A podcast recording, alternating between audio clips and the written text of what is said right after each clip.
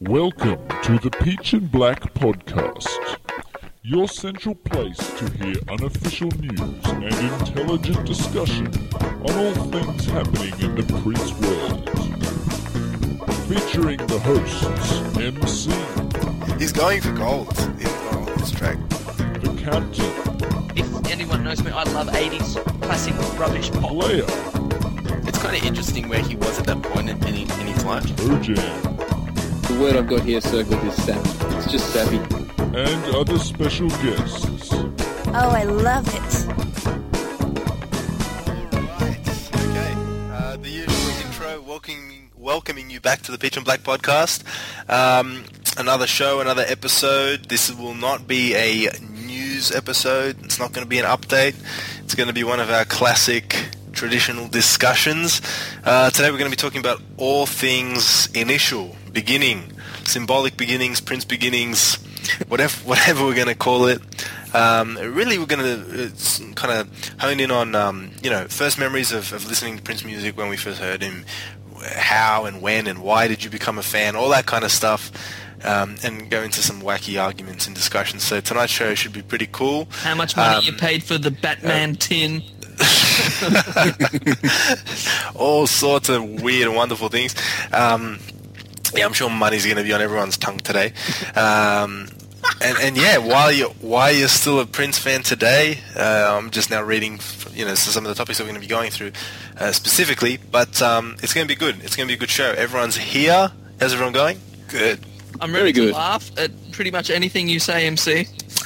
Money, All right. money's on everyone's tongue tonight. That's a Correct. Yes, or Steinlager, whatever your preference is. Um, I'll have Dr. Okay, let's uh, let's let, let's start it off. Um, look, this is going to be very different. We're just going to keep it open, open and funky, uh, and going in all sorts of directions. Uh, no yeah, so everyone's going to be talking over each other. It's going to be very unlike what we what we normally do. Um, be a big bit of a crazy house. I, I guess let, let's start. At, why don't we begin at the beginning and um, maybe go around table and talk about everyone's first memory, first experience, first time. How about this? First time you ever heard a Prince song. Uh, how about let's start with Toe Jam. Oh, well, I can't even remember what song it is, but I remember hearing it. Uh, and I remember no, That raises more questions than it answers. my first memory is I went over to my cousin's place. I was probably like five or six at the time, and he had a copy of Lovesexy on LP. And I just remember seeing the cover and thinking that just looks Wrong. weird. and he had it playing in the background, and that's yeah, that's my first memory, I guess. Uh, so as to which song it was, I have no idea, but I know it was the Lovesexy album. Did you have an, a reaction, an initial response to the music, or Oh, I, I don't, I don't know. I, I can kind of remember thinking, yeah, that's pretty cool, but at the same time, seeing the cover and going, what the hell? Like, but I was only like That- five or six at the time, so jeez. that is a flower, isn't it? I think that's a lot of pe- I think that's a lot of people's first reaction to Prince is just what the hell, Yeah. especially in the 80s. That's a lot of people's first reaction. All right, all right. Um, Captain, what are, what are your first memories? The first Prince song you ever heard, or something similar? First, I think I said this in the Batman review. Batdance was the first single Wow. that I saw and heard and knew that it was Prince. I mean, I'd, I'd probably seen previous videos, but not registered that that was him. It was just someone. But Batdance was the first one. The guitar solo, the shaking the hair everywhere. That video, that's the first video that I saw and knew that that was this this guy. And but uh, that didn't get me into Prince though. That was just another video because was that number one in Australia? I think it was. It was pretty high. It was pretty high up in the charts anyway. Yeah, it would have been number was, one around the world, I think. Yeah, And- because the movie was. But that didn't get me into Prince. That was just a another Yeah. song. That's all right. We'll, we'll get we'll get into what actually you know the turning point, etc. Yeah. Um, player, what you, what was the first thing for you? Um, I think from vague memory, I heard controversy, but I didn't really pay attention to it. Um, because it, didn't get played much in Australia. And then after that, the 1999 album, it, like they were playing 1999 and Little Red Corvette pretty much all the time on the radio. Um, and that's when I first started to hear about him. Yeah, okay. Yeah. Um, wow, I I am way way later than you guys. Uh, I would have got into Prince music around the time of 1990. Hmm. So we we're know, talking. we know we know Gold is your best album, so it's going to be just before that, I'd say. No, no, no. It's it's afterwards actually. Um, Toe Jam was going to say something. Sorry. Well, we- we're talking about first memories. Like you'd never heard of Prince before this. Correct. Wow, that's No, no, amazing. no. Well, sorry. Ah, Well- oh God, that sounds wanky. Not, no, not that I never heard of him, but I had never heard him. Okay. So that's a distinction. A distinction. You know, I knew of, of Prince and, and Michael Jackson and you know all the all the '80s megastars, um, etc. But I, I'd never really heard him properly. The only, as a kid, the only songs I ever knew that that Prince, you know, Prince for, um, or even related him to, would have been Little Red Corvette. When Doves Cry, and I had heard Cream a few times. So, you know, they're basically the big smashes. Um, and it wasn't until 1996 that I had ever f- heard a Prince song from start to finish. Uh, and in fact, God, I've just my my memories must have come back to me because I was about to say that the Gold Experience was the first album I ever heard, which is uh, technically incorrect. The first album I ever heard, and you guys are going to crack up at this. It was 1996. I would have been probably in year six or year seven, and I had gone to Sydney City Library and borrowed Emancipation, loaned Emancipation, the three discs Yeah. and listened to that, and that was actually the first time I heard Prince music. And the only uh, the only thing I can put it down to is just a choice. I was just looking through CDs. Don't ask me why. I was just about to say, just- why did you pick that? That's just random. I was just there. It was a random thing. It was the only thing that I borrowed. I had borrowed some books to read. I just saw it, and because the symbol was on the cover, that did it. If that symbol wouldn't have been on the cover, I don't think I would have picked it up. I just thought, I I must have thought, oh, that's interesting. It's a, it's that symbol, dude. I just feel like listening to something strange and weird. And I listened to that, and check this out. I heard the album. Uh, some of the songs impressed me. A lot of it didn't, and I didn't go back for another two years. Like that, which is kind of funny to me now. You know, after '96, between '96 and '98, I listened to basically no Prince music. Um, So yeah, those are my first memories of of Prince. I won't go any further. Um, I guess we, we've already touched a little bit on im- impressions of Prince and his music, but we'll try to expand that a little bit. Um, I guess before we were all fans, did anyone, aside from hearing of, Prince's music and, and him as an artist, as a musician, etc., what what were your initial impressions of him? What what did everyone think? You know, the usual stereotypes. I'm assuming. Yeah, absolutely. I, I remember just because I was al- I always was a bit bit of a musical snob growing up. I didn't like anything that was on the radio, kind of thing. And I always remember just thinking, "Oh, Prince, he's just you know like Michael Jackson, Madonna. He just he writes his stuff for you know for the masses and all this kind of thing." And you know, never really took the time to appreciate it. Uh, so, and I remember uh, probably Diamonds and Pearls time. I remember a friend coming over with a magazine, a music magazine, and he had Diamonds and Pearls stuff in there. And I just remember thinking, oh, this dude, well, what's he talking? He's just making hits. Oh, he's got a number one hit. Oh, so what? Who cares? oh, he must be must be bad if he's got a number one hit. It must be terrible. like that was always my impression of him was like, oh, you know, he's just doing what he has to do to sell a record, kind of thing. That's interesting. Uh, player, what you? What were your impressions? Well, back at, back when he was coming out in the 1999 era, like he still had that mystique going, and not a lot of people knew what he was about.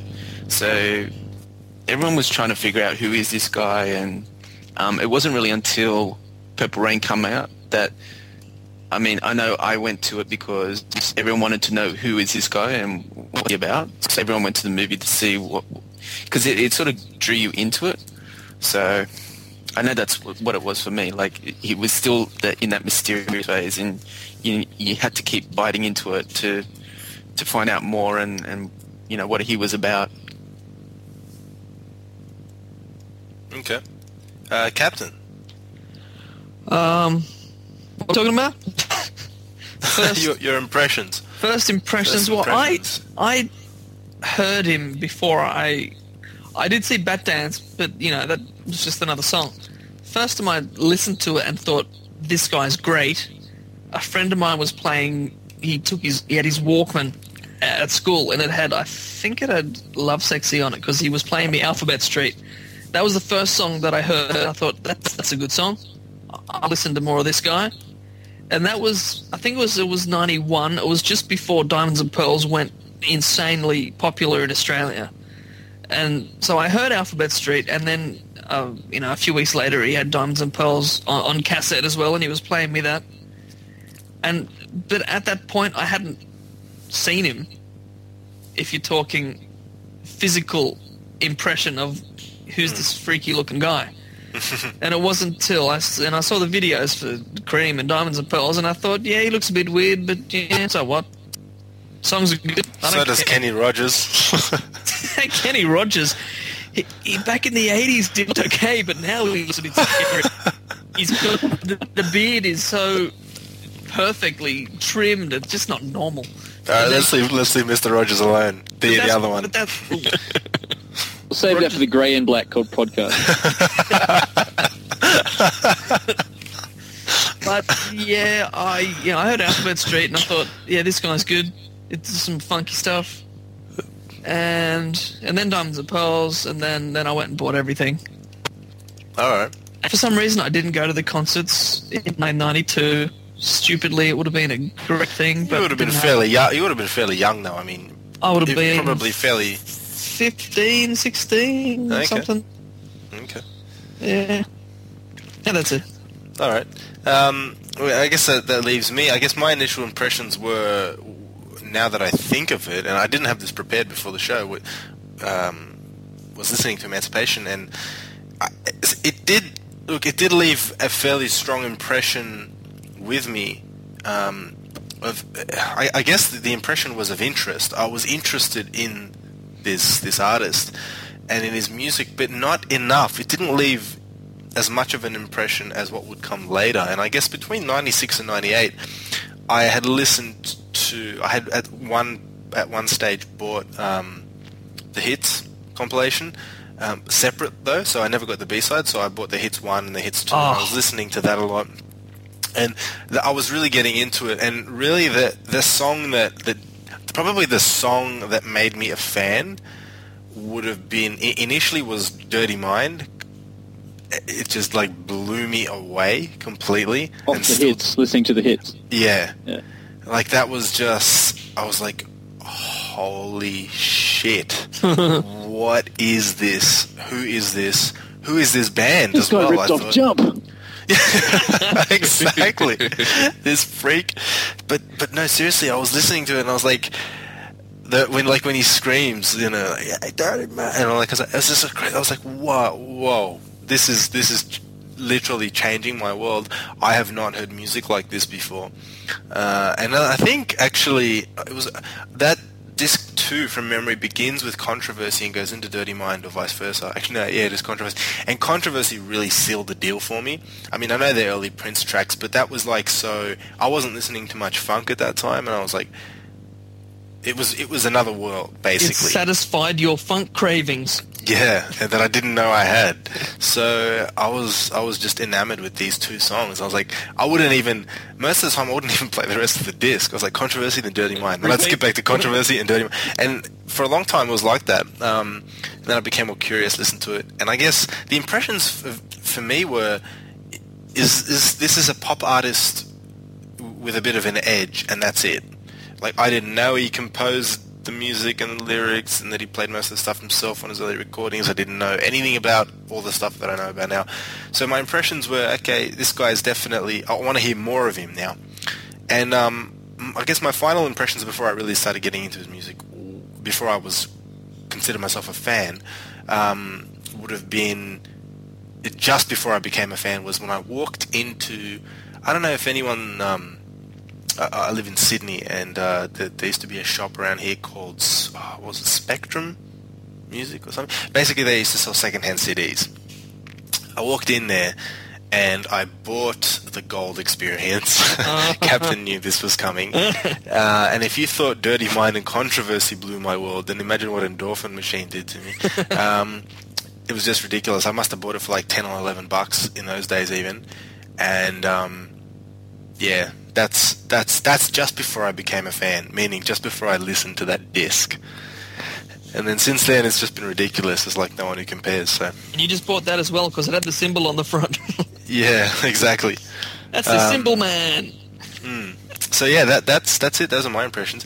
Um, I, I, moving to something very very to, to a topic, I guess very similar to what we're talking about is how you actually became a fan. Um, I'll finish off my little gold experience story so that everyone can go into their stories because I think they'll probably have more substance. How did MC Slomo become a fan? He listened to the Gold Experience. That's pretty much it. Like, I know I mentioned Controversy and Dirty Mind before, and that, like, it did blow my mind. It changed my world, but I, I wouldn't have considered myself a fan of him. I was just a fan of those two songs. But when I heard the Gold Experience, that I wore that album out. I just to the point that when I put that album on, I just think of a certain time in my life now because I was just playing it everywhere I went. Everything I did was just the gold experience, and and I was just enamored with it. And still to this day, I think it's it's one of his greatest albums, and one of the greatest albums ever released. It's just so I don't know. You know, so everyone's got everyone's got their own, but that's how I became a fan. I became a fan by listening to that and then researching. I started trying to read, you know, books about him, any available information. all this kind- And the funny thing happens, you know, I don't know if other Prince fans or if you guys have the same same thing happen to you. Uh, the more I read about him, the more curious I became Mm, absolutely. and and and the more I satisfied those curiosities, the more the more interesting he became, and then the more interesting he became, the more I started listening to the music and searching out videos and other, and then the more God like that just opens up, you know, the, a plethora of CDs, videos, you know, albums, singles, cassettes, you know, media coverage, magazine, and then just the more you learn about this guy, you realize that, God, even if you hated his music, like there's just all this, it's you know, it's basically an enigma. Um, An enigma, what is it? An enigma wrapped in a something? In bacon. Oh, in bacon. yeah, bacon and cheese. Stuffed in a chicken eaten by a cow. but yeah, it was crazy. So that's how I became a fan. Just by Gold Experience started it all, really. Um, my fandom, and then everything else, the stories, um, and, and all the material out about him. I just, it was. You know, I knew that my world, my musical world, would never be the same, and uh, I could go on and on, but I won't. Uh, how about Captain? How did you become a fan officially? That's a good question. I haven't really thought about it. Like I heard Alphabet Street. I bought Diamonds and Pearls. Actually, yeah. Now that I think about it, I bought Diamonds and Pearls. And anyone who knows, I, I like pop music, and Diamonds and Pearls had a f- some very good, crafted, well crafted pop songs. So that's probably what did it then. And then I went and bought everything before that and listened to everything. But yeah, it would have been Diamonds and Pearls, the album.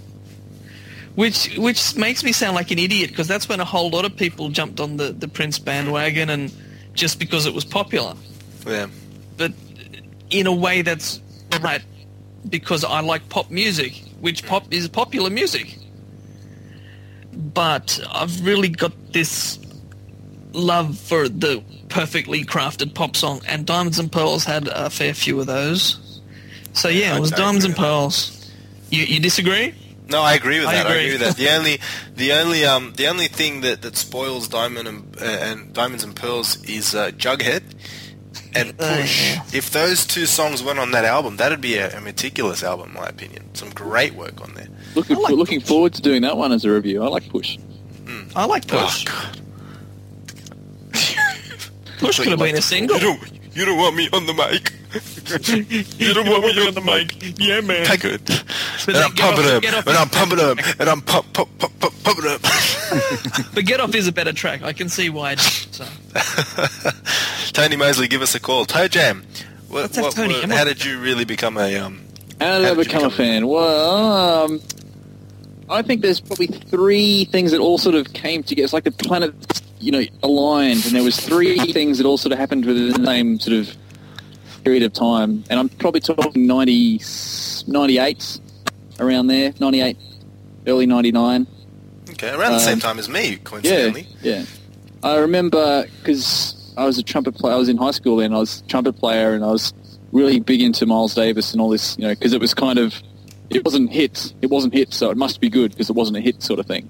so I was really into Miles Davis, and you know, reading his biography, and he he kept talking in his biography about how much he liked Prince. And I'm like, man, shut up, stop talking about Prince. Keep talking about John Coltrane and all these crazy cats.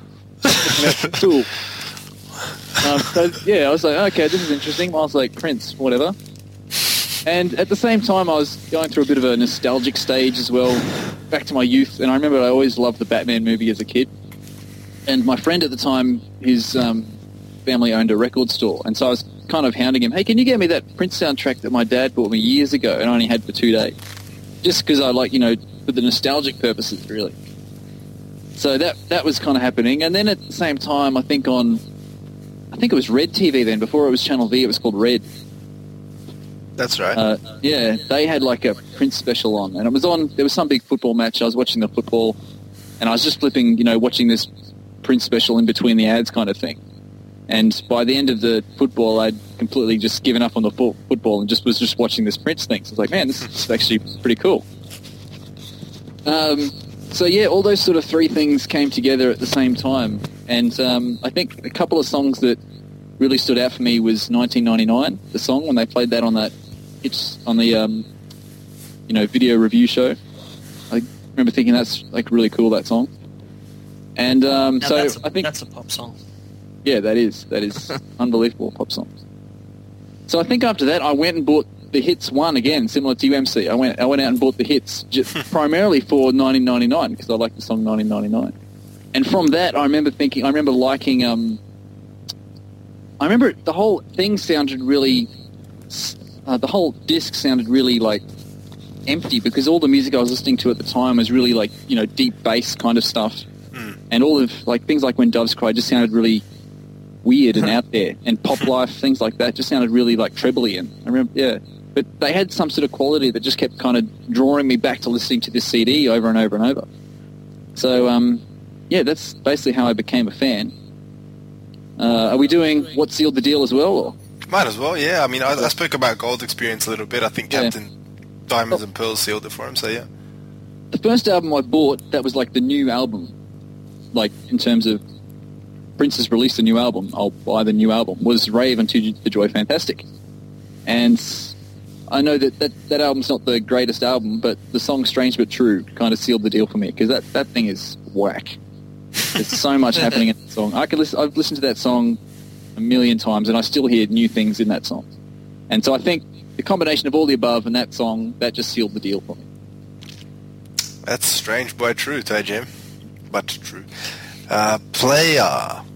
What are your, f- you know, what, what are your kind of, the, the steps leading up to your fandom? Uh, I guess it, it, it really starts with the parents. I guess um, my my dad was into like a lot of blues and rock, um, BB King, John Lee Hooker, Led Zeppelin, Boz Scaggs, all that sort of stuff. And whereas my mom was into a lot of R and B and Motown and Sam Cooke and George Benson, Randy Crawford. So you could sort of see where this was going. Like it's a combination of the rock and R and B, which is what kind of Prince does. Um, uh, Stevie Wonder was a lot of uh, stuff that was playing in the house as well. But also too, like that's what like my parents were playing. But amongst that, I was listening to radio, and all this early '80s stuff was coming through. Like we're getting good stuff. The great thing about being in Australia, you could hear things from the UK and the US, and we're getting a lot of that. So UK, there was all this new romantic era stuff coming through. In the US, you got new wave. So there was a lot of a lot of content that was coming through, and so I think Prince was just like a natural progression. And when he came out with this 1999 stuff, it just sounded like really fresh, and there was a lot like all the synths were layered and it just sounded really futuristic. And I think that like drew me in because it w- didn't sound like anything else. It was just like a really futuristic sort of thing. And I think once it got to Purple Rain and when I saw the movie and just sitting there and then you know the, the start of the movie where he's got the silhouette and he says "Dilly beloved" and all the girls in the cinema they're just screaming. I've never heard Lost anything like it. it. Uh. They lost it, and it's like, who is this guy? You know, it was just just drew you in as to why, like, who this guy is, and and then also at that time he had the Time Out and um, Apollonia, and then Sheila E came along, and you know, you all picked up that it was from this one guy, and you think, wow, this guy's doing like it, it had a similar sound, and it sounded really good, and he was behind it all, and but I remember after I, saw Purple Rain because because I was younger and I went with the parents. They didn't want me to really get into Prince music because after they saw like um, The Apollonia love scene. yeah that and Darling Nikki and all that, like I wasn't allowed to get the album. So um, you know I listened to it on the radio, and then Around the World in a Day came. And there was Raspberry Beret, and I got into that. And Kiss came out, and I got into that. And I'm, uh, by this time, I was thinking, well, this is a guy that's not just like a one-hit wonder he's, he's like a guy that can actually, you know, write um, some decent material. So I think the first album I really got, uh, you know, that I could buy by that time was Parade. But when I bought it, I didn't like it at all. I only like Kiss off that. And um, my cousin, who's a year older than me, she she likes a lot of things that I like. And um, when she heard it, she goes, "Oh, this is really funky." And then I started to listen to it again because of what she said. So I started to listen to it a bit more intensely, and then I got right into it. And then from there on, I, you know, it was of Times and all that. So it's always sort of been there, but um, yeah, it's just sort of eased in. And then ever since then, just gone nuts. You know, as I- can hear all of us talking about this and kind of reminiscing about the past and different eras and different people that introduced us or different ways we found the music, it's just this this thought, very simple thought, crossed my mind. Um, I just thought to myself, imagine if I had never discovered Prince and his Prince's music. You'd be a lot richer. So would I. so would all of us. other than the financial and mental implications, I'm just thinking to myself, I, this might sound, this might come across very lame and, and kind of corny, but I can't imagine my, you know, my listening environment, my musical world without this artist in it somewhere. It's just it, it would it would be incomplete knowing what I know and having heard the you know the, the the vast amount of material now. I mean, I don't know. You guys may feel the same way, but I just thought to myself, if I had never heard a single Prince song, knowing what I know, I, that it, it would have le- it it'd leave a massive gap in my not only musical voc- vocabulary but in my musical tastes. Um, and I can't say that for every artist. You know, there are plenty of artists out there that I think to myself, well, if I never heard them, big deal Yeah. not with this guy. This this kind of changed my world definitely. So it's just an interesting thing to to, um, to think about. Um, Yeah, I think I could. You could what? I could. I could live if. Oh no no. I can imagine if I had never heard Prince. Because there's a lot of other artists that I really like. And I could imagine not getting into Prince. No, no, I guess I can imagine it as well. Um, I'm not saying I couldn't. But knowing what you know. music. Uh, yeah, but that's. I guess that's what I meant. Like Yeah. to the enjoying his music to the extent that I do, it's difficult to think of a world without those songs, without that mm-hmm. music in it. And there are other artists which I'm that I'm huge, you know, maybe not to the exact same extent, but there are artists that I that I like to a, to a huge extent. And it's just there's there's a difference there. I don't know. Maybe it's maybe it's a, a sickness. But you spent eight billion dollars going to Montreux. I didn't. So I think I think you're a bit higher up the, the level than I am. We'll get to that. We'll get to that. Actually, that's probably the next point. That's probably the next point to, to get into. But one, one thing, uh, may, maybe we should um, look. We're we're going to do a, an episode at, at one point going through our musical influences. But I thought it would just be interesting if we very briefly, guys, go around the table and talk about. Or maybe not even talk about, just mention, just for, for anyone who's listening, some of the artists, Toe already started this off, um, and maybe he can include some artists that he hasn't mentioned that, that you were listening to either before you became a fan or before you had even heard the Prince music. Maybe start off with um, with Player. What? Is it is In- there in- too much? Yeah, there, well, there was a lot. Um, I mean, what who what what other artists were you fans of before you, you could you could classify yourself a fan of Prince music? Just just it'd be interesting to see the progression, you know, because like like Captain mentioned, there's a he's you know he's not the be all and end all, far from it. yeah, I'm gonna have, you're gonna have to get back to me on that one because I haven't thought. Um, yeah, okay, no worries. Um, You've got a massive list player of. I saw I'll that. start. That thing's I'll huge. start with myself. I'll just say that uh, around the time of '96, when I first heard Emancipation, I was a huge Michael Jackson fan. Uh, something I haven't revealed publicly up until this point. Um, I haven't revealed it on our forums, on our show, to you guys, nothing like that. But uh, I was a, a Michael Jackson fan. it's funny I should say this. I was a huge Michael Jackson fan, but I only owned two CDs, History, Book One and Book Two. And it's kind of strange. Like I wasn't a Michael Jackson fanatic, but I was a huge fan of his music and his songs. To the degree that once in my public school play, and I'm gonna eh, that shall remain nameless. I'm ready to I- laugh. I actually came out and did a two-song with backing vocalists and dancers, and me dressed as Michael Jackson That's what I was waiting for. did a did a performance, and basically we we we started with "They Don't Care About Us," and I did I finished with "Beat It." Um, Where's the wig? but wait, wait, wait, wait, no, no, no, check this out. I wasn't wearing a wig. I was on the day of the performance after two weeks of rehearsals, similar to the Montreux rehearsals that Prince did.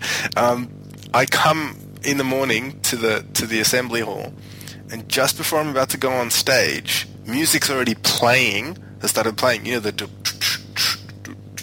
Yeah. And I'm about to come out doing that little, uh, what do you, whatever you call it, the um, Indian rainstorm dance thing that he does. Um, I figure out that I've left my long black pants at home, and I have to go out on stage because I'm MJ. I've got everything else. I've got the glove. I've got the, the shirt. I've got everything else. I've got the shoes. So check this out, guys. I go out and I perform the two songs in front of parents, friends, and family, and bewildered spectators, might I add, in everything that I was supposed to wear, but in substitute of long black pants, I'm wearing my short, short blue hard yakka school shorts. It looked ridiculous. I know we're wavering slightly from the, from how did you become a Prince fan, but I thought I'd put that in for a laugh. It, it was it was really insane, and someone's got video footage out there. We'll but save that for the black and white podcast. the black and white. That'll be right after the black and grey Kenny Rogers show. Um, yeah, so, so so I was a huge Michael Jackson fan, uh, and just thought that was it. This is the be all and end all of music. And since then, I've grown to um, R.I.P. Michael Jackson, but changed my um, my musical tastes severely and respecting a lot of the his his art and his craft. But just moving on to you know just a, a lot more. I guess the word is musical. You know, live bands and all that kind of stuff. So that was it, but I was also a huge fan of Dire Straits, specifically the live album Alchemy, which was the first album and pre-Prince. That was the album that changed my way of listening to music. So if anyone hasn't heard Alchemy live double disc set, go out go out there and get it now because it's an amazing live album. So I'm going from Dire Straits and Michael Jackson to Prince. Not so surprising. Um, actually, actually, when you asked me and I said I didn't know, actually, you've you've basically um, made me remember it, it was Michael Jackson that I was into, and the reason I got into Prince was because at that time with Thriller and all that coming out, it was really uh, it got to a point for me where it's really oversaturated, like he was everywhere, and I saw Prince as bo- a bit more cult-like. It was a bit Yeah. more different and a bit more underground. So it, yeah. So that's what that's what I was listening to at the time. It just Okay. made me remember. Yeah. Cool. Well, sorry for that 10 minute story, guys. Maybe Toe Jam's thought of um, anyone else other than Miles Davis, John Coltrane, that he was. Yeah, I think first albums I actually bought in terms of you know went out and bought specifically with my pocket money kind of thing was um, Miles's kind of blue Hmm. and uh, Jamiroquai, the first one of their first album, Emergency, on Planet Earth. Earth, yeah. That's a great And- album. That's a yeah, great that album. is. And also, do you guys remember Directions in Groove, Australian band? Yeah, Yep, Dig. yep, yeah. yep, yep. I bought. I think it was um, was it the Dig Deeper or Speakeasy? One of those. I can't remember which one it was. Cool. But that was because I, thought, you know, um, in back in high school, like the guys in like grade eleven and twelve, that's what they were listening to. The guys in the you know the jazz bands. So I thought, oh, that must be cool because they like that. So I, Yeah. I like it too, kind of thing. Um, so yeah, that's what that's pretty much what I was listening to at the time. I'll just Uh, say one thing about Dig. I saw, uh, not that many years ago, I saw the bass player from Dig playing with a, another band, and he had a like a, a loop thing, loop station on his bass, yeah, and he'd like play a thing on the bass and loop it, and then that'd play, keep playing, and then he'd play stuff over the top of that, and that blew my freaking mind because I'd never seen it up until that point. And first time you see it, eh, it's amazing. But now Oh. everyone, yeah, now Yeah. everyone's doing it, but then it was the first time I'd seen it, and it just blew me away. It was great. Yeah. No, I remember the first, yeah, the first band I really got into in terms of buying the albums and all that was probably Jamiroquai, and yeah, I thought they were the be all and end all kind of thing Mm. at the time. So, uh, Captain, have we hit you yet? no, No, we haven't. What I was, um? I was now that it's weird because listening to you say things it reminds you of, of uh, things that happened, and I probably got into Michael Jackson the same time as Prince. Okay. I bought. The weird thing was I was really into Michael Jackson as well. I had every single that was released from Dangerous, but I never had the album until you know about a couple of years ago. But I, Okay. I, I, had bought every single single and the remix singles, everything that was released related to Dangerous, but I never had the album for some reason. But yeah, it would have been about the same time. It was like 91, 92. Dangerous and Diamond Pearls, they both came out pretty much the same time. Hmm. And I got into both of them. But after Dangerous, you know, it was pretty quiet for Michael for a couple of years, and then Prince was still doing things, so that's where I went. And Instead of before that, you're into Kenny Rogers, the gambler. And Cyndi Lauper, wasn't it? Oh, Cyndi Lauper's not bad, but but even before Michael Jackson and Prince, uh, I grew up on the radio, and it was just pop. Yeah. 80s, you know, great, 87, yeah. 88, 89. That's the the best years ever for pop music, and that's never going to Oh God, change. no. But so wrong. uh, the first album that I can remember buying was John Farnham, Whispering Jack, of course. That's so wrong too. That's a great album. And I still like John Farnham. I saw him twice last week. And but yeah, it was 80. Wasn't that at a winery or something? No, he did he was at Star City for Ah, okay. I think he did like 2 weeks. He did like 12 shows, all sold out. It was crazy. Shit. She's doing more live gigs than Prince. and John Farnham's 60. Oh, I suppose Prince is 50, 50 something, 51. Something 51, yeah. So this is like he's like Prince. Also, he does a this is the last time tour every three years kind of The last time I'm going to play the song. Uh, if you're like me, you really you really wish it was the last time, but it doesn't matter. Each to their own. Um, just uh, sidestepping into another interesting uh, kind of point of discussion, we've all talked about, you know, when we first heard Prince music, how we became fans, what album sealed the deal, etc., etc. I just want to skip ahead to something else now, um, which is kind of a touchy topic, and it's almost like a um, uh, a topic for another show. You know, we could probably talk about this for another hour or so. But print, people's reactions to uh, not necessarily Prince and his music, but let's talk about you know what the type of reactions you guys have received. You know, what type of action reactions I've received from um, family, friends, co-workers, etc. When they find out that you're either a Prince fan or you listen to Prince music. Uh, th- th- there should be some interesting stories here. Has, has anyone off the cuff got anything up front that they want to say? Anyone? There's Not got to be really. one. I've just got the No? usual things, I what's, guess. What's, Uh, what's the usual? the usual is, oh, what sort of music do you like? Prince. Oh, that freak. Isn't he gay?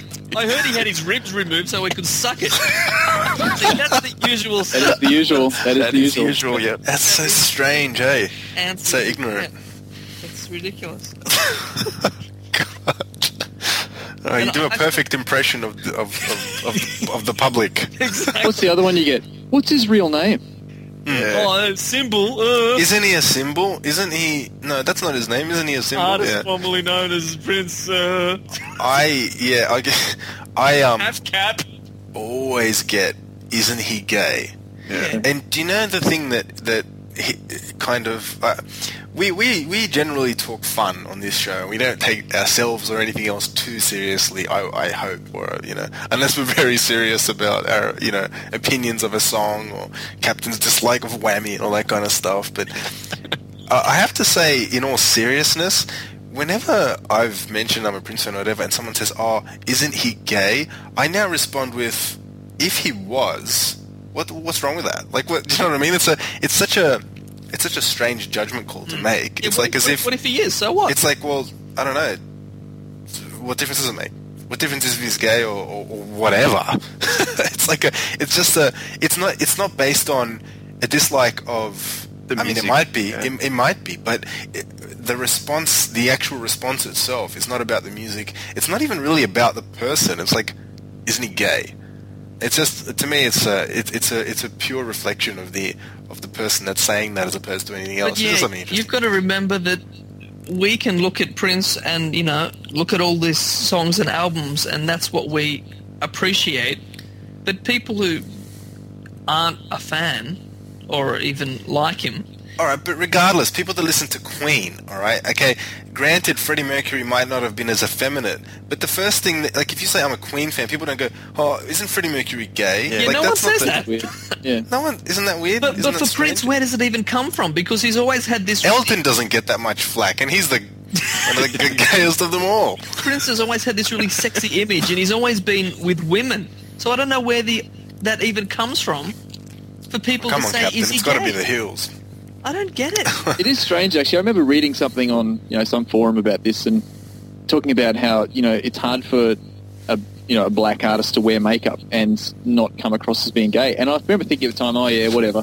But it is actually interesting because you have like people like David Bowie and and Kiss and all this that wear all the makeup and and they don't ever get labelled as that. Kiss then- have never been labelled gay in the history of rock music. I don't think. Yeah. Do you reckon? No, no. Yeah. because it's more theatrical. Their makeup, Yeah. though. Yeah, it's yeah. I guess it's kind of it's kind of. But yeah, he never. That is theatrical. David Bowie, though. I mean, Yeah. I think some people probably thought he was. There's a bit of an androgyny theme there. I mean, Yeah, but it's not, it's, again, it's, it's almost like, oh, that's okay because it's David Bowie. But with Prince, it's almost like, oh, he's gay kind of thing. It's just, Is that actually Yeah. how you pronounce it? Because I always said Bowie. I think it's Bowie. Is it Bowie? No one of I, I- I just want to see him say his name because it's. I've heard David Bowie, David Bowie. he loves the Bowie. mystery.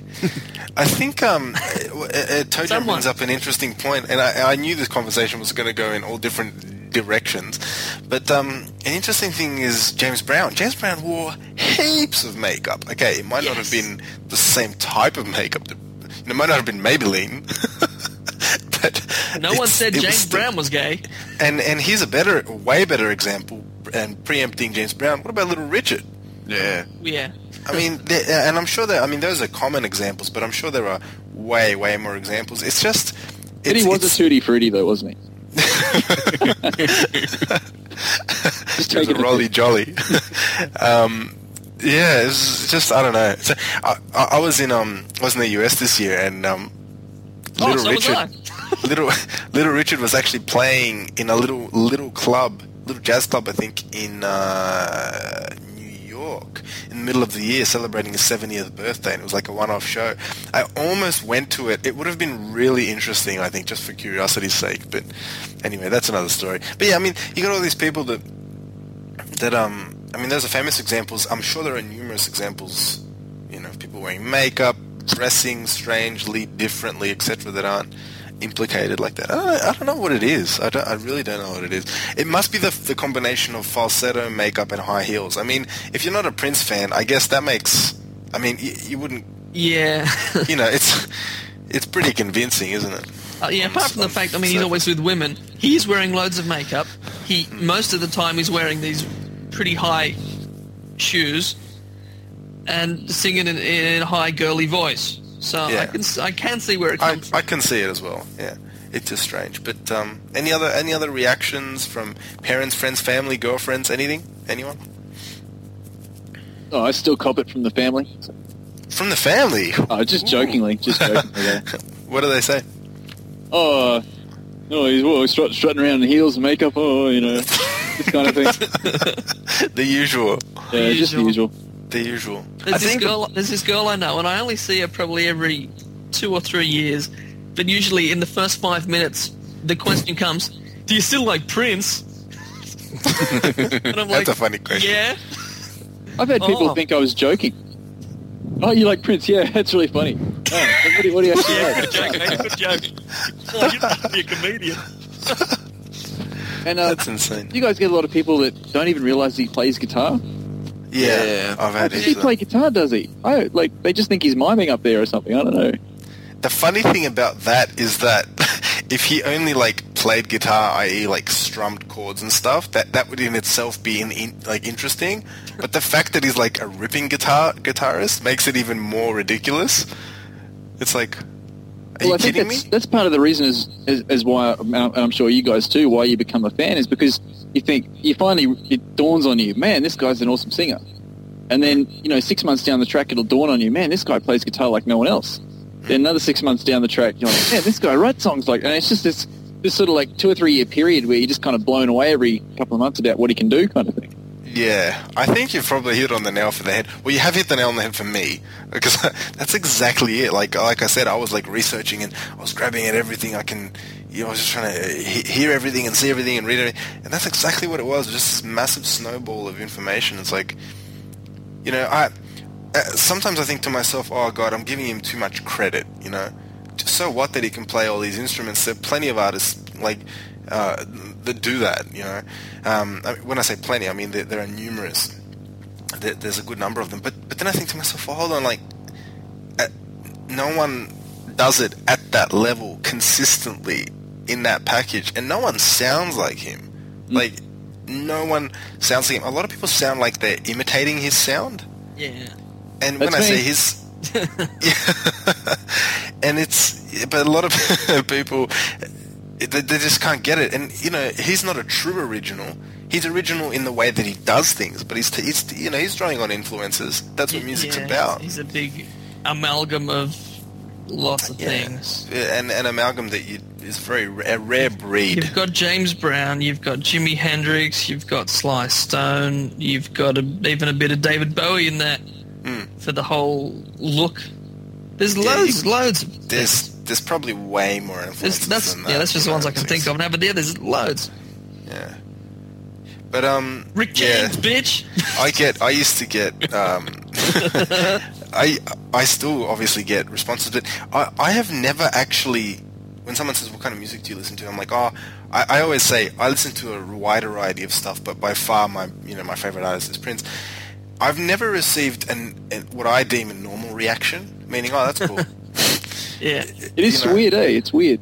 I never ever, and and the only reaction, the only time I ever receive a normal reaction is from a fellow fan. and that's is and that's a rare thing Yeah, and it's a very rare thing. Um, when someone goes, rare- "Oh, me too." It's like, oh, now you're shitting me. no I think way. it's also you a fan. it's, it's very polarizing. It's like you know, you either you either love him or you hate him, as someone said on one of those documentaries. Like, Hmm. I think it's true. Like you know, you either you're either in the know and you know what he can do, or you just kind of shut out and you have all you have is this sort of MTV image of what you think Prince is. Yeah, Yeah, I, I find definitely agree with them. I find that um, when when I was growing up and being at school and stuff, you got you copped a lot of shit for it. But n I I find now that if I'm talking to someone of a like a younger generation, like in their teens or early twenties, if you mention Prince, they sort of look at him as like a musical legend. So sometimes they like they respect him more than you know some of your of your music. yeah than someone in your own age group. And mainly, I think that's because they're not sort of fully aware of his music. They're just aware that he can do a lot of things. that's interesting because I never really talked to anyone younger than me anyway. Hmm. But that's that's good to know. Mm. Yeah, I mean, it's. I'm, I'm, I'm sure there are artists that have as as po- as polarized a fan base as he does, but I can't think of many. Like, you know, there, there are a lot of.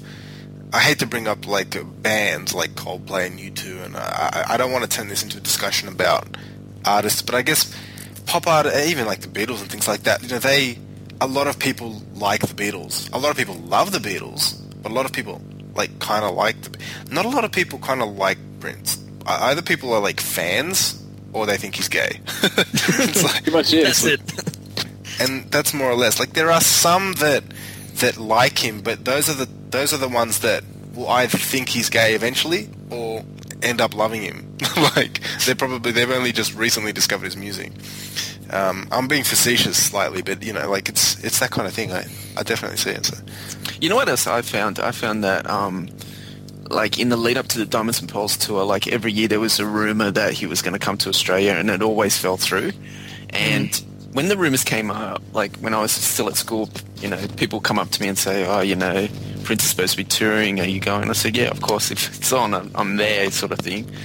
And like I'm like, who would want to go with me? And like, no one would. Like, it seemed like no one was into Prince. Oh and my God. When Diamonds and Pearls tour came out, like that show Everyone. sold out. Every, everyone went. They even had to put it on at the SCG. to- Yeah, what he did. I think initially he was doing two shows, Yeah, it, it and was- then it went to it- five, and right. then they then they had to book the SCG one for That's the right. sixth one. Yep, to hold 40,000 because there was just so much demand. Everyone wanted to go and check Prince out. But in leading up to that, no one would admit that they were a Prince fan.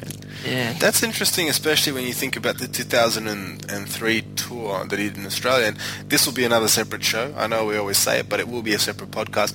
The thing for me was like, uh, I was with my girlfriend at the time, um, which was good for me because I had someone to go with.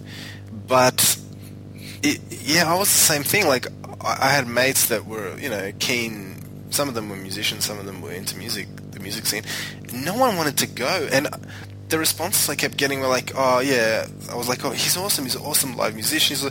They're like, "Listen," um, and these were my mates, so they wouldn't give me the same gold crap that everyone else did. You know, like, "Oh, he's gay." They were like, "Listen, like, I know you like his music. We're not really into it. Blah blah blah. I'm sure he's great. We respect his talents, but we're just not into it. You know, that's and that's fair enough. But no one wanted to. The point I'm making is no one wanted to go with me to the shows. other plus the my tickets weren't that cheap either. Yeah, and plus That's he didn't have an album to promote. He wasn't in Well, he was people's doing the- minds Yeah. in Australia anyway. He wasn't around. yeah. wasn't It's in on the back of the news album. Yeah, exactly. Yeah, that, that is true. Yeah, I mean, no one, no one, 170 no one wanted to, no one wanted to go. No one really wanted to go, and that was like kind of like, hmm, you know, thousands of people will go without like my without even thinking about it. Will go check out around that time. I think a few of my mates went to see like Offspring or something, and, and I was like, you don't want to check out Prince live? Like it's just so strange to me. Obviously, I was I was a fan by then, but it was just it was just weird to me. So I ended up going with my girlfriend, and she's not a fan at the moment, and probably never will be. But um, you know, like there are songs that she absolutely adores and loves, and that's good for her. You know, everyone's got their own taste. But when she saw him live, we've been to tens and tens of gigs since then, and not many gigs for for like none have compared for me. But even she says that like you know, it, it really was uh, unique and, and and ridiculously good in comparison to to virtually everyone anyone we've ever seen live. So I've had that as well. Um, probably three or four people over the years that I've spoken to that have said, you know, they know I'm a Prince fan. They're like, oh, you know, I knew someone that went to that show, and man, they said it was like the best show ever they'd seen. And, and um, Hmm. it's funny how you know it. He did leave a, a reputation, I think, even though it was a brief and pretty small tour. But Actually, I same here. I know a lot of people who either went to the Diamonds and Pearl show or know someone who said, and they all said it was one of the best concerts I've ever been to. But still, if you ask them if they're a Prince fan, nah, isn't he gay? I don't remember. get it. Uh, I mean, at the end of the day, I, I personally, it doesn't really make a difference to me if someone's a fan or not. Um, that's fine. Like everyone listens to their own music. You know, uh, Prince isn't the only artist. There's a lot of artists out there, and a lot of bands and artists that I like. You know, you guys probably wouldn't like, etc. That's all common knowledge. That's a fact. That's fine. But when some, like you know, we've talked about it tonight. When someone um, says, "Oh, I just don't. Re- I'm not really into him." Fair enough. But all the other stuff that comes with it, I just I always find it interesting. It never gets old for me how how ridiculous the whole thing is. Do you know? Because there's a difference between saying, "Yeah, I, I just tend to listen to. I, I like this type of. music, You know, I listen to jazz exclusively." Fair enough. Like, oh, he's an idiot. He's gay.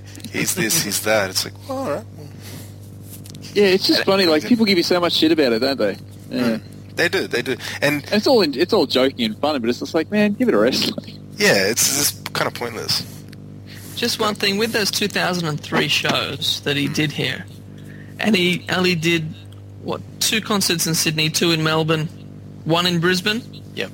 I just hope that that tour for him was financially viable, that it doesn't convince him that it's not worth coming back here.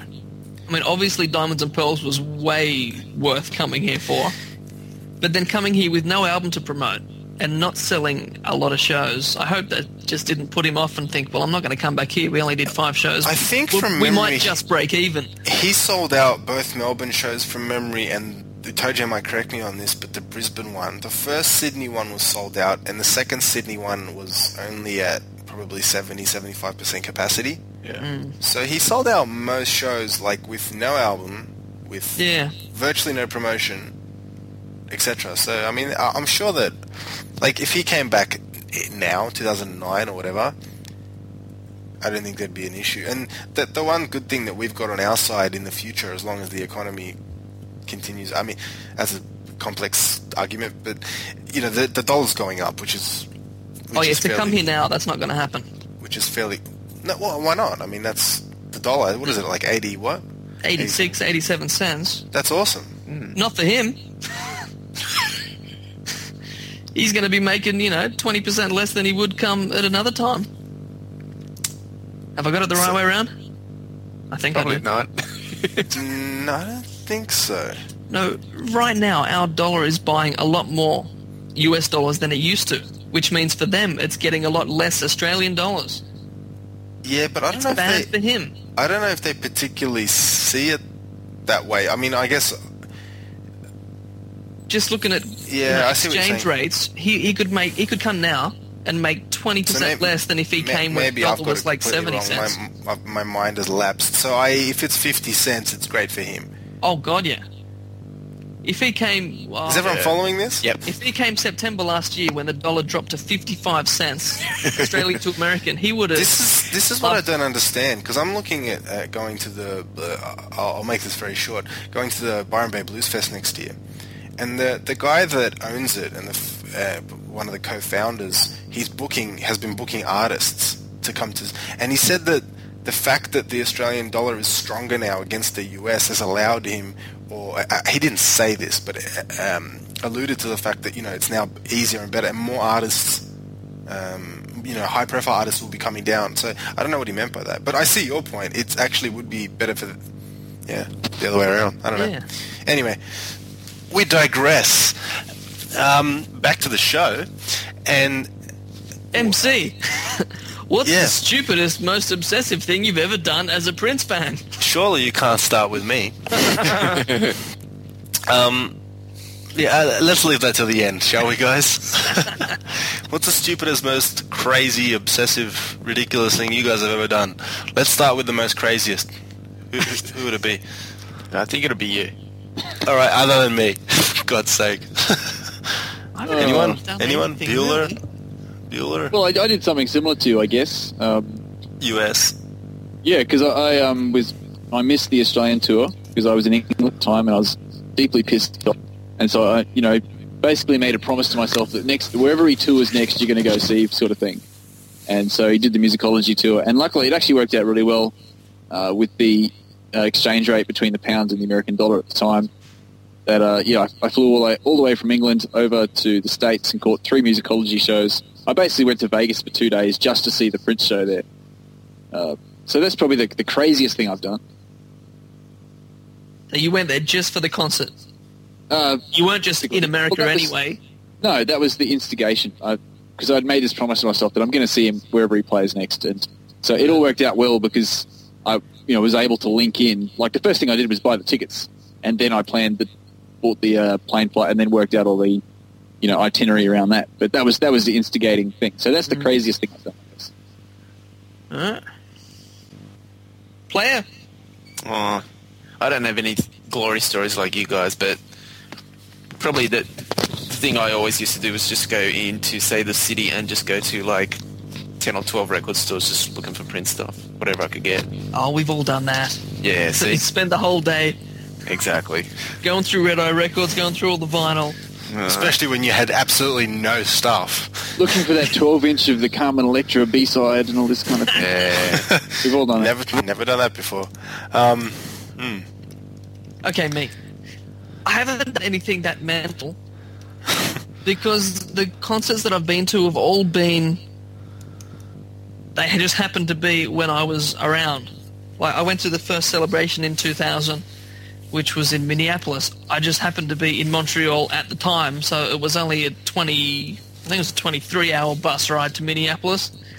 Good old Greyhound bus. Won't be doing that again. But it was fun. it was a fun trip. But um, yeah, 23 hours on a Greyhound bus from Montreal to Minneapolis. That's pretty crazy. Not, not such a pleasant experience. that is a pretty crazy. Was the celebration a, pre- a But it was a cheap ticket. I mean, that's not. It wasn't a huge financial crazy thing to do. It wasn't. It was like 50 bucks or something on the bus, and the celebration week was only. I can't remember. It wasn't much though. And then two musicology shows I went to. I just happened to be in America anyway, so I went to two of those. Um, well, like Toe Jam, I have flown to a different country to see a concert, which was the one night alone. I saw one of the Japanese shows. I was in Korea at the time, and then he came. I went to the Fukuoka concert and flew over there just for that. I stayed there one night and then I came back. That was the only reason I went there. I was there one day and I was back the next day after the concert. But that's nothing really mental. Meh. I can't believe I forgot this one lot of- before. Hmm? Oh, you go first. I was just going to say, I've spent a lot of money on CDs and rare things and lots, lots of recordings of this artist. Uh, A lot of money. like I said at the start, I'd be if we'd never had Prince as our main artist, we'd be a lot richer. I definitely And then year after year, we don't learn lessons, and in one month's time, they're in the bargain bins for two dollars. That's true. yeah.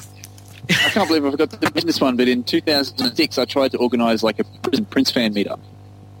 Oh, and it was actually all right because I um uh, had a cousin who had a little restaurant and like was downstairs, had a little like a mini club area kind of thing, and so I had you know Prince music blasting out all night. It, it had a few people turn up, but it was you know mainly just some casual people, casual fans kind of thing. So because I'd come back weirdos. from England, because in England there they have like a Prince fan meetup every two weeks, and I'd always be there. You know, there'd always be like 30, 40 people there, so that was always great fun. So I tried to do Hey. something similar.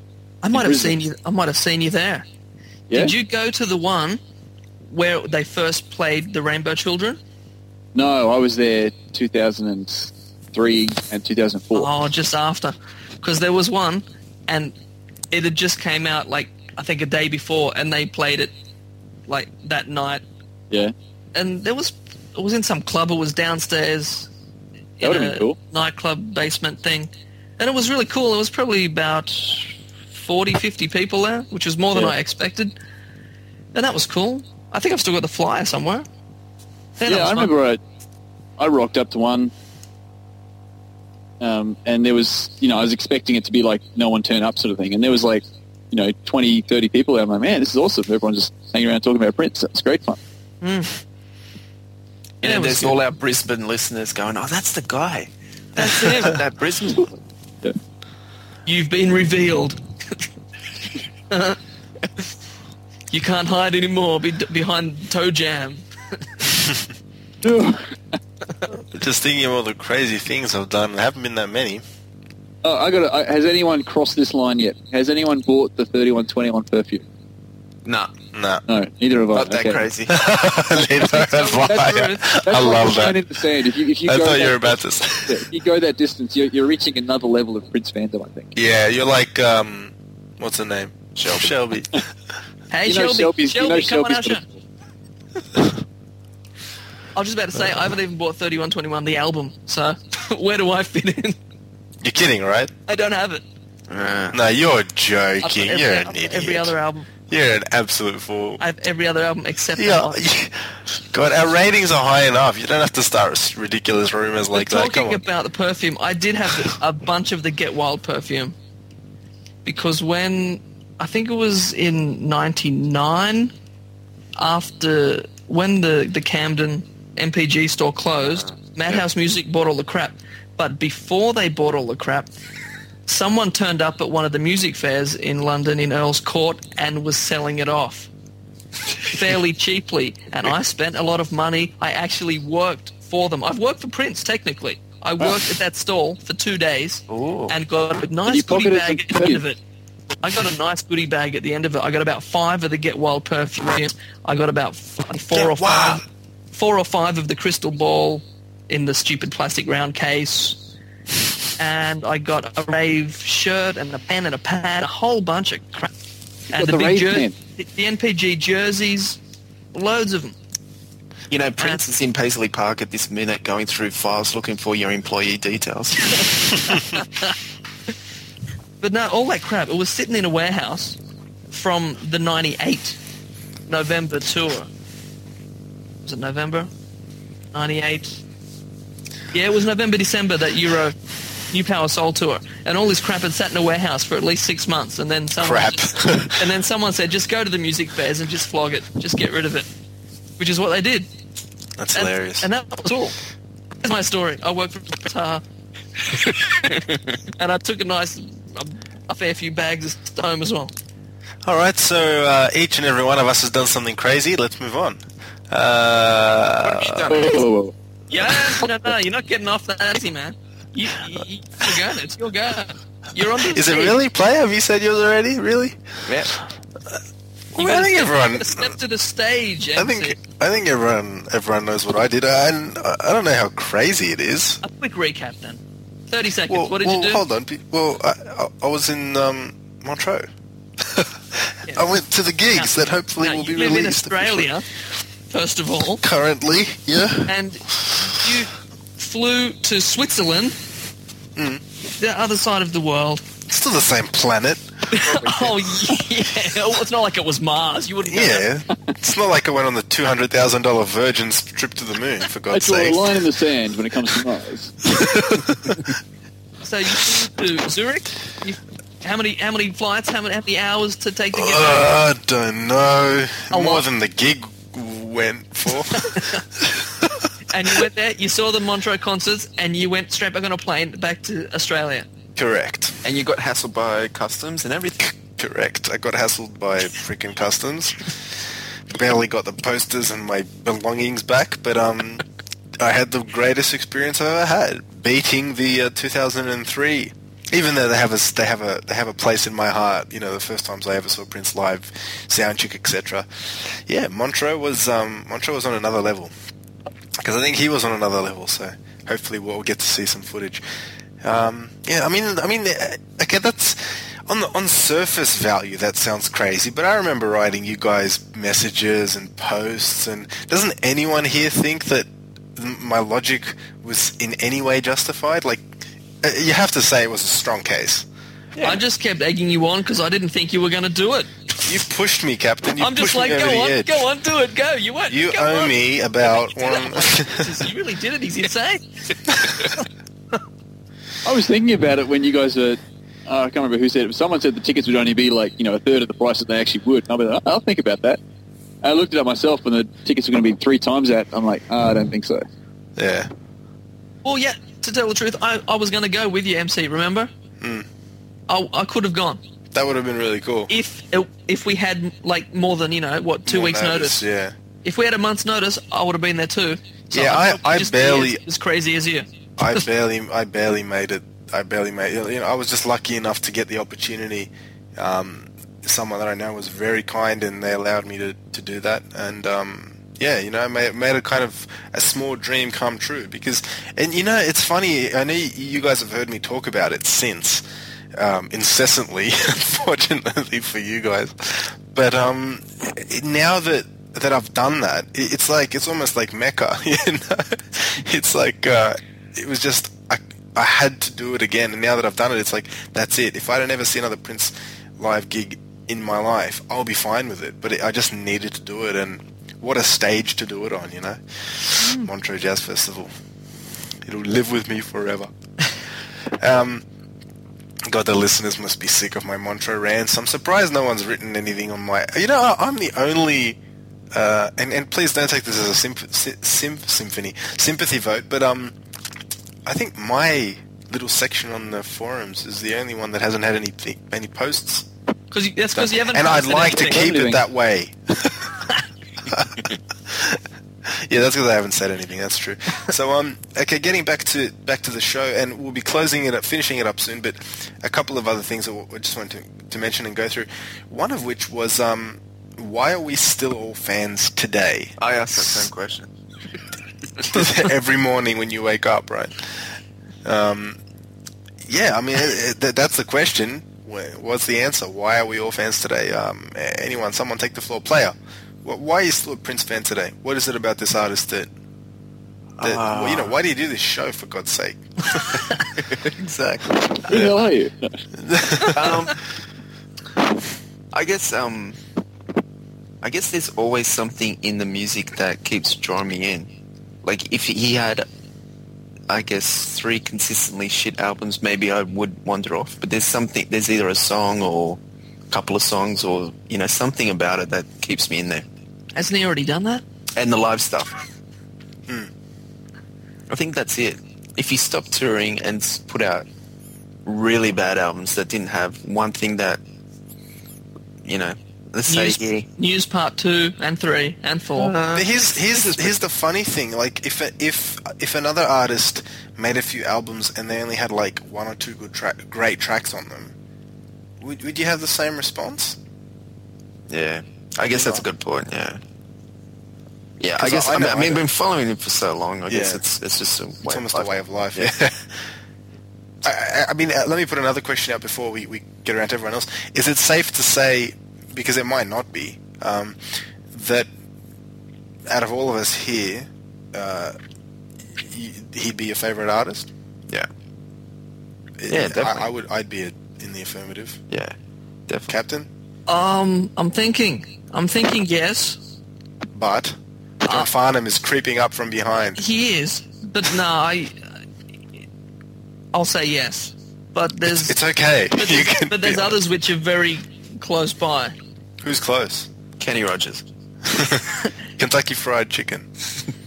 Actually, if you go to pigeonblack.proboards.com, Ah, great, great placement we've there. put our lists of our favorite artists and songs and stuff, and they're all there. Get some comments My happening. favorites. So you'd say he he barely scrapes it, but he probably Well, a few years ago, I would have said definitely yes, but since probably 2003, 2004, there's others creeping up very closely behind. Okay, all right. Toe Jam? Oh yeah, there's no doubt. no like, doubt at all. like you said, it, it is. It's a way of life. I mean, I think about it. I've invested that much money. I can't just quit. it's like bonds. Something out of this. yeah, I'm, I'm just got. I've, I've just got to keep hoping that something good's going to come because I've already spent that much money. I can't give up now. I'm just going to keep going. That's hilarious. Something good. The guy, the guy's released Yeah. more albums than most artists combined, and he's waiting for something good to happen. Captain on the Titanic, you're going down when, in, with the ships. And then those violins start playing. I'll be like, finally a decent song. Thank God. Vanessa-Mae returns. So, um, all right. So, uh, okay, wait, it's pretty much safe to say that that you know this is this is our favorite artist. So I just wanted to put that out there. You know, it's it, it's not always a certainty. I, I wasn't sure myself, but um, God, if there if there was anyone above him, then you should you should really be doing a different podcast, the the, the John Farnham special. Every time a new last last time playing the hits tour is announced. Um, so players gone through it. Um, what what keeps you a fan, captain? I guess you, you mentioned 03, 04 was you know that that was a critical critically bad period for you. What um, The why you still a question: fan? Why are you still a Prince fan today? Correct. Well, the the answer is I- I've spent that much money. I'm in. I'm, I'm invested You're in debt, actually. with money and time hmm. that I just can't give up. Hmm. If I'd only bought five CDs of Prince ever, I would have walked a long time ago. really? Yeah. Really? I think. that that's an interesting position. If I if I didn't spend that much time and that much money, I probably That almost be, sounds like that almost sounds like like the ball and chain syndrome. It, it's it's similar. Yeah. I, I'm stuck with it. That's it. I, I'm not going to get a You're divorce. a grumbling, mumbling fan for life. Actually, that's the perfect way to say it because if I get divorced, I'm just going to lose so much money. It's not worth it. I'll just stay. that's the perfect analogy for it. That's Fair enough. Toe Jam, why are you still a fan? but I still am a fan, but a lot less than I used to be. Okay. Uh, for me, One. um, I'm pretty much the same with Player. Like, you know, you look at something like Lotusflow3r, and, and you know, it's an amazing album. So wh- why wouldn't you still be a fan? I think. Um, I think I've gone past that point where I expect him to surprise me. Like I was saying before, you know, every sort of six months you'd be like, "Oh my god, he can do this!" Also, I think I've I've reached that point where I can, I sort of feel like I know what he can do and what he can't do, kind of thing. Um, but you know, you look at an album like Lotusflow3r. How, how can you not like that album? Why, why wouldn't you still be a fan? Yeah. It is a good album. And you know, I agree with with Captain also. Like, it just becomes like, as a collector, it kind of just becomes like stamp collecting. Like you collect it just because you haven't got it yet, kind of thing. Even though you don't necessarily need it or want it. Good It- point. but you know, it is. It's just a. It's like routine. You know, you wake up, you go to Prince.org, or as you used to, go to Housequake, and you just read through all the crap and waste hours for no particular reason except Yeah, that's what me you do. yeah, cracking me up. What have our lives become? um, yeah, okay. I think you also get entrenched in the community as well, like like with Prince Organ, well, and Hmm. formerly Housequake, more so. That you know, you kind of become you be, you start to know some of the regulars. and, part of a you know, cult, gentlemen. Yeah, that's let's yeah. Let's be honest. Well, you can't forget the um, inverted commas community that there was on the NPG Music Club as well, on the forums on there. That was an interesting time. yeah. Getting kicked off chat chat rooms. and How many that. times did I get kicked out of that God. chat room? I, I've lost count as well. I don't think I've ever used the chat room there. so- Oh, yeah. That's hilarious. Um, I don't know. I'll, close off on this topic anyway, and then we'll, we'll, we'll wrap it all up. But um, if anyone's wondering why I'm still a Prince fan, I, it's um, it's probably a combination of things. You guys have hit on most of them. One thing is this: I, I um, I without blowing up, you know, blowing my own horn, I, I I tend to think, like probably everyone does, that I listen to a wide variety of music, and and at the, at the end of the day, it comes down to the fact that I just don't hear what I hear with his stuff in many, if any, other artists. I hear parts of it, maybe because he's such an amalgam of amalgamation of you know all sorts of sounds. But when I put on a Prince record, it gives me a feeling unlike any other artist in the world. It's different from um, you know all the various periods of classical music. It's different from late 19th century. It's different from 20 and 30s 20s and 30s music, which I listened very lit. You know, I listened to very little of that music, but then I've been getting into a lot of 40s and 50s stuff, a lot of bluegrass and blues, uh, even early early jazz influences. Very different from that. Like I don't hear much of. The, then you go 50s and 60s, you know, cultural revolution, musical revolution, hippie, rock, funk, fusion, you know, through all sorts of artists, from Frank Zappa, Jimi Hendrix, to Weather Report, Earth, Wind and Fire, through all the pop groups, just you name it, right?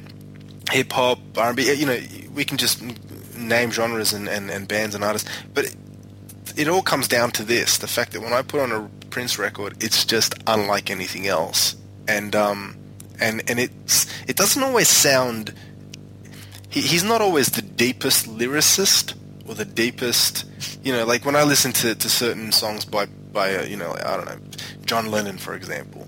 You get a certain emotion or an intuition from from the, his the intent in his singing, but there's something about the sounds that Prince creates that are very very unique to my ear, and I think that it comes down to that. So uh, it's it's difficult to describe, I guess, but I've just Hmm. done a huge whirlwind circle and attempted to. That's about it. I'm just trying to think what I get or used to get out of listening to Prince music. You're saying, you know, you put it on and you get this feeling like you don't get with anyone else. I'm just trying to think what that was for me, and I can't think of it. I can I can't think I can think of it. it for some other artists, but the, I think the main thing for Prince would probably be the groove, which is what that's the main thing I like about Prince's stuff, live stuff. You look at 93, 94, 95 NPG. Some of the grooves that they played just blew my mind, and I haven't heard them since. With as good as the bands he's had since then have been, they haven't had that same funk level for me and the tightness and just the intuitive thing they all had with each other. They knew what they were doing. And since then, I just don't think any band he's had has had that. But I can think for other artists like with John Farnham.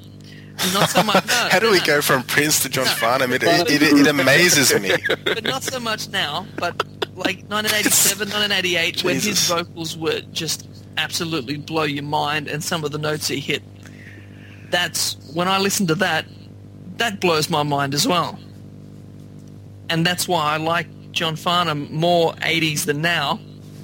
But with Prince, it was that early to mid 90s NPG band that had that groove, and that's the thing that I like. Yeah, But I, I think the groove is, it since. is probably fairly fairly crucial. The only thing is that like insofar as it's a funk groove, a lot of his grooves are fairly funky, fairly funky. Oh my god, like the the funkiest. But um, like I think of other f- funk bands, and there's a lot of them out there. Even going back to Sly, St- like even Sly Stone and James Brown, JB's, all those kinds of guys, Funkadelic, Parliament, um, etc. There's he- he's just still distinctly different. He borrows a lot from that sound, but I mean, I don't know why. Like you, okay, you think you think Parliament, you think Earth, Wind and Fire, you think Rick James. They're they're as different as they are. They're very similar to me. Yeah. Uh, uh, you know, Yeah. He's he's just he's very unique in, in, in what he does, or at least his classic material. It's just it's very difficult to compare. Well, that, May- may- that could be the one thing why I'm still here. I mean, to, after Rainbow Children, there was a few albums I didn't think they were that great. But you know, you always hope there's going to be another great album. It's it's going to be Sign of the Times Part Two. There's going to be that next great album, and you keep waiting for that because you know he can do it. Hmm, he has. He's got it in him to do it. MPLS Whether Sound. he does do it is up to him. He's already done it. He released Lotusflow3r Exactly, and MPLSound. exactly. Lotusflow3r was the album a lot of people had been waiting for for a fair few years, and that's why I'm still here. Because, like I said, I do not own 3121. I never bought it. I only have a copy of Musicology because I got it free at the concert. Have you heard it though? I've heard it, but Just to clarify I never that. bought it. W We reviewed it. Obviously, I've heard it. um, but yeah, I only got Musicology because it was free at the tour. I got Planet Earth free in the UK newspaper. Um, I haven't spent a lot of money on him recently, to be honest. It's good. You're recovering your debts. Yeah, I'm, I'm slowly clawing back the money. One day you will be able to afford to buy a new shirt. a shirt that you haven't received in the mail yet. yeah, exactly. I could buy one before you get. Don't worry. Don't worry. I feel the same way. I'm, I'm not. I'm not in the position to afford many things at the moment because I, I made a whirlwind trip around the world, but it was all worth it. Um, Tojo and Player, you guys are quiet. Anything else to add as we close up this podcast about you know Prince beginnings, influences, musical influences, our listening pasts, anything at all? Um, well, I think if we're talking about what drew us to Prince, I think for me it was always the um, the harmonies.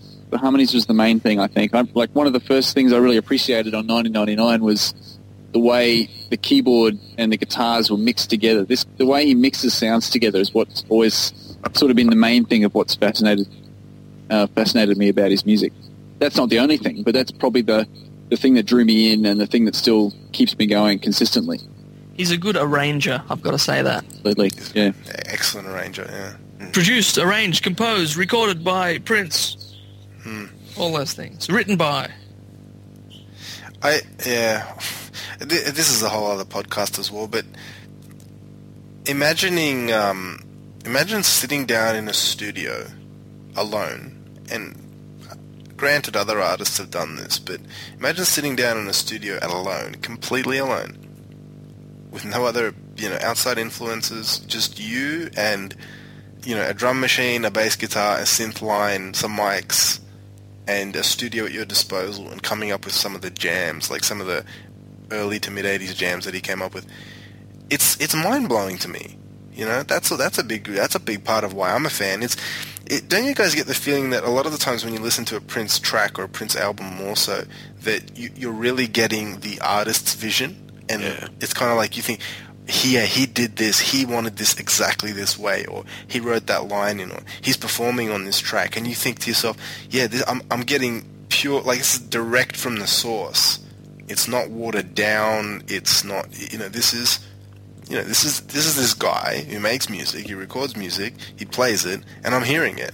There's, you know, it's not a whole lot of commercial bullshit for the most part, um, regardless of anyone's opinions about his music at different points in the career. You know, it's like it's direct from the source. So, I think a lot of that also is he said many times in interviews that he doesn't believe in demos. Uh, so he, when he records a song, he, he starts with the intention that I, is I'm going to record a song and it, it might go on the album kind of thing. He doesn't record a demo and then well he, he obviously has over the years, but in, in many of the, many of those examples, the you know the uh, what is released may not necessarily be as good as um, the original version of it. So I think that's one of his strengths also is that he, you know, he, when he records, he starts off with that intent is, I'm not recording a demo, I'm recording the song that's going to be on the album kind of thing. I think that's changed over the years, though. Because in the more recent work, like he starts with that idea, but then it just gets overproduced sometimes. Yeah, possibly. yeah. I mean, one thing uh, we this discussion was always going to go in many different directions, but something that popped up into my mind now is this issue of putting yourself in someone else's shoes, and this might be slightly from left field, but imagine if you were this guy, right? And you're going in, you, like after everything is ever released, ever done on stage, in concert, in passing, in interviews, demos, studio work, unreleased work, released work, you know, co- uh, compositions for other artists, playing for other artists, other bands, proteges. Imagine sitting down tomorrow morning and coming up with a new song, or a new groove, or a new beat. We we don't talk about this. We actually rarely talk about, you know, his music in in such a way. I think, but it just crossed my mind how ridiculously rare that is. I mean, how can you not repeat yourself? And he does, but can, I mean, just, I can't imagine just going into a studio thinking to myself, I've and coming up with something new. How does that even work? How does that guy's mind work when he goes into a studio with everything that he's done? It's just strange, strange to me. Hmm. I don't know. I don't know if you guys have ever thought thought about that or f- like tried to fathom what that feels like. Yeah. I think he's. It, it it- I think he finds it a challenge himself to to come Probably- up with things yeah. new. Yeah. Probably what keeps him going. yeah. But it, it is. I mean, it's amazing to me. It just blows my mind when I think about it.